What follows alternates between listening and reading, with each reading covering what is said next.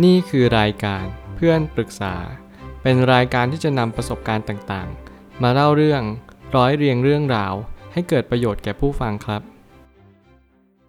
สวัสดีครับผมแอดมินเพจเพื่อนปรึกษาครับ วันนี้ผมอยากจะมาชวนคุยเรื่อง หนังสือ HBR 10 Must Read on Mental Toughness ของ Harvard Business Review หนังสือเล่มนี้เป็นหนังสือเกี่ยวกับ การที่จะทำยังไงให้เรามีจิตใจที่เข้มแข็งอย่างยิ่ง ซึ่งมันก็สอดคล้องกับสถานการณ์หลาย ๆ อย่างในช่วงนี้ แล้วก็การที่เราเจอปัญหาในชีวิตที่แตกต่างและหลากหลายมาก ๆ บางครั้งเราไม่รู้ว่าเราควรจะทำยังไงให้มันดีขึ้น โดยเฉพาะการที่เราใช้ชีวิต หรือแม้กระทั่งในการทำงานเนี่ยว่าเราจะผ่านอุปสรรค ขวากน้ำในหน้าที่การงาน หรือแม้กระทั่งบริษัทที่เราก่อตั้งมาได้ยังไง ผมว่าหนังสือเล่มนี้อาจจะเหมาะกับคนที่ ต้องการเรียนรู้เกี่ยวกับสายธุรกิจให้มากยิ่งขึ้น บางคนก็ไม่แน่ใจว่าเราควรจะทำยังไง ในธุรกิจเหล่านี้ และผมเชื่อว่าหนังสือเล่มนี้ก็มาตอบโจทย์ ในหลาย ๆ แง่มุมเกี่ยวกับการจะทำยังไงให้จิตใจนั้นแข็งแกร่งจริง ๆ บางทีจิตใจเราอ่อนแอ เราควรจะถามตัวเองหรือเปล่าว่าทำไมถึงอ่อนแอแบบนี้ เป็นเพราะอะไรที่เรารู้สึกเศร้า รู้สึกหดหู่ บางทีเรากลับมีจิตใจที่ย่ำแย่มากๆช่วงนี้ ทั้งๆที่มันอาจจะไม่เกี่ยวกับการงานเลย แต่เราก็รู้สึกว่าเราต้องการที่จะมีจิตใจที่เข้มแข็งมากยิ่งขึ้น ผ่านการตื่นรู้ ผ่านกระบวนการในสิ่งต่างๆ ที่เราควรจะเป็น ผมเลยตั้งคำถามขึ้นมาว่า จิตใจที่เข้มแข็งรวมถึงสามารถทนทานต่อทุกสภาวะเศรษฐกิจ ทั้งขาขึ้นและขาลงได้เป็นไนเมื่อเราได้เรียนรู้แล้วว่า การที่เราทำอะไรก็ตาม ไม่ว่าจะอยู่ในชีวิตหรือว่าเศรษฐกิจก็ตาม มันมีทั้งขาขึ้นขาลง สิ่งที่เราต้องทำอย่างแรกเลยคือ มีสติตั้งรับมันก่อน ว่ามันกำลังจะเกิดอะไรขึ้น การเปลี่ยนแปลงที่กำลังจะเกิดขึ้นเนี่ยเรารู้เท่าทันมันพอแล้วหรือยังหรือบางครั้งเราอาจจะไม่รู้หรือว่าเพิกเฉยมันไป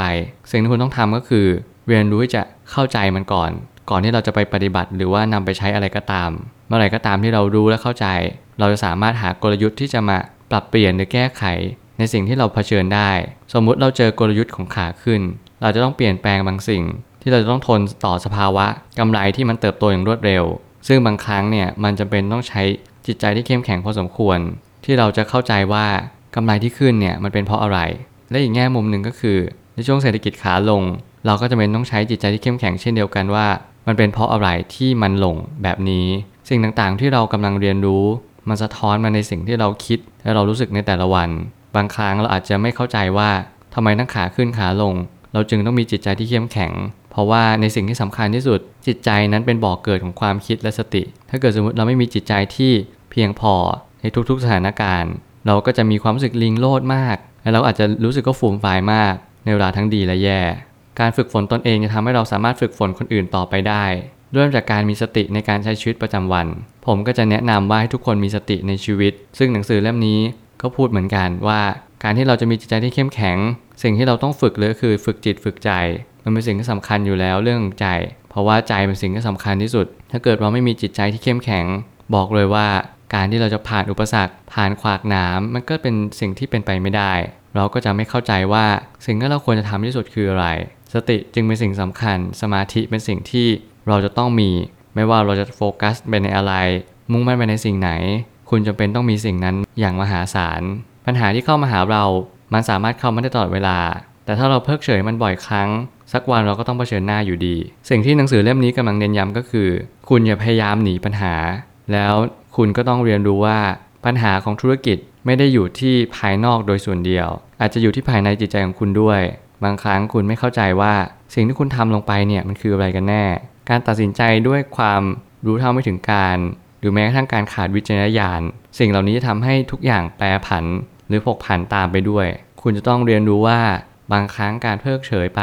มันจะมีผลอื่นตามมาอย่างแน่นอน เราจงสอนคนให้เขาเป็นตัวของเขาเอง ดึงศักยภาพของเขาให้มากที่สุด แต่ละคนก็แต่ละหนึ่งไม่สามารถสอนเหมือนกันได้ และนี่คือกลยุทธ์ในการเทรน คนในองค์กรว่าเราจะต้องเรียนรู้ แต่ละคนก็เป็นปัจเจกชน แต่ละคนคือแต่ละหนึ่ง เราไม่สามารถสอนเหมือนกันได้ บางคนเป็น introvert บางคนเป็น extrovert บางคนอาจจะชอบเรียนรู้ภายใน บางคนอาจจะชอบเรียนรู้จากภายนอก สิ่งต่างเหล่านี้เราต้องเรียนรู้ว่า แต่ละคนมีการเรียนรู้ไม่เหมือนกัน เราอาจจะชอบสิ่งเหล่านี้เพราะว่าเรามองว่ามันได้ประโยชน์มากกว่า เรามีความสุขมากกว่า และเราก็เป็นตัวเองมากกว่าด้วย การที่เราเรียนรู้กับสิ่งเหล่านี้มันทาให้เราปรับตัวเข้ากับบุคคลได้หลากหลายมากขึ้น เราจะไม่เอาเป็น egocentric ตัวเองเป็นจุดศูนย์กลางและ เราจะเข้าใจว่าแต่ละคนก็มีอุปนิสัยที่แตกต่างกัน และความแตกต่างเนี่ยแหละ มันก็คือค่านิยมของความสมดุลนั่นเอง สุดท้ายนี้ สิ่งที่เราจะตอบสนองต่อปัญหา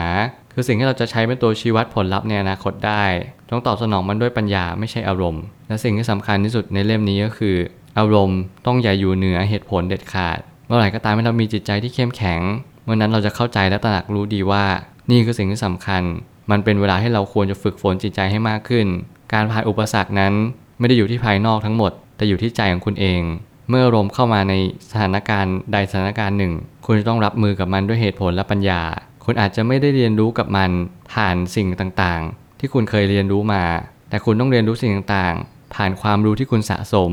ผ่านประสบการณ์ที่คุณตกผลึกจากสิ่งที่คุณเจอมาแล้วในอดีตด้วย ไม่อย่างนั้นมันจะยากมากๆ ที่คุณจะฝ่าฟันอุปสรรคไปได้ด้วยการที่คุณไม่มีจิตใจที่เข้มแข็งเลย ผมเชื่อว่าทุกปัญหาย่อมมีทางออกเสมอ ขอบคุณครับ รวมถึงคุณสามารถแชร์ประสบการณ์ ผ่านทาง Facebook Twitter และ YouTube และอย่าลืมติด Hashtag เพื่อนปรึกษาหรือ f r ร e n d t a l k a ด้วยนะครับ